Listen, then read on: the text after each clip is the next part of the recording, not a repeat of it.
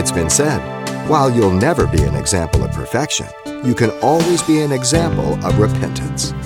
And coming up, Pastor Xavier Reese leads a discussion of the simple truths about admitting and owning up to our faults and changing the course of our conduct. The provisions for the believer to confront another believer who has sinned against them is given in Matthew 18. We should call it Matthew 18, verse 15 through 20. Now, you go by one, by two, by three. If you resolve it in one, it's done. If it's by two, it's done. If it's by three, it's done. But if not, then you bring him to the church. Listen carefully. I'm reading from 17 on down to 20.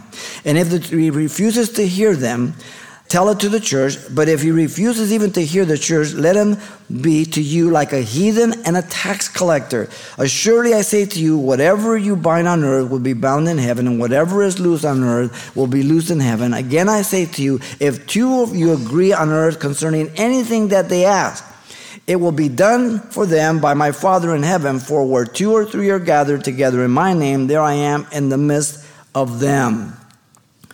Rebellion and refusal to acknowledge one's sin is, the, is to be res, the result of treating that believer as an unbeliever, a heathen, and a tax collector. If you're in a fellowship, I'm not asking for perfection, but I'm asking for your devotion to Jesus. You understand?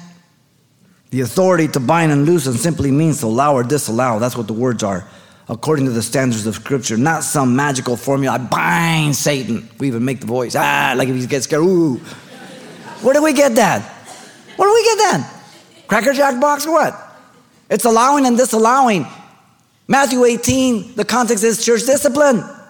The gathering in the Lord's name for church discipline, not agreement and prayer, as it's taught so many times, where two or three are gathered. That's not prayer, it's discipline looking at what's going on and you agree this is what has to be done.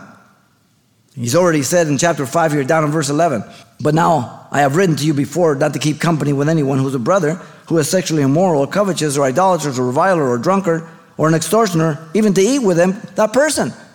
So your responsibility, if you know people who you're hanging out and they're, they're fornicating, getting drunk, stuff like that, you're to confront them by one, by two, by three. If they don't, then you bring them to the church. And if not, then you cut them off. You don't continue your fellowship with them. Would you keep coming here if you knew I was sleeping with some other women? That I was getting drunk? Last night I lit up so I can have a good revelation for you today. Would you be coming here? Then don't insult me and do the same and then come. It's simple. Open rebuke is better than love carefully concealed, and faithful the wounds of a friend, but deceitful the kisses of the enemy. Proverbs 27 5 through 6. The church is lukewarm today. I'm not perfect. You're not perfect. But I don't need your help in my carnality. I need your help to make me more spiritual. I need you to hold me accountable. I need you to hold a standard.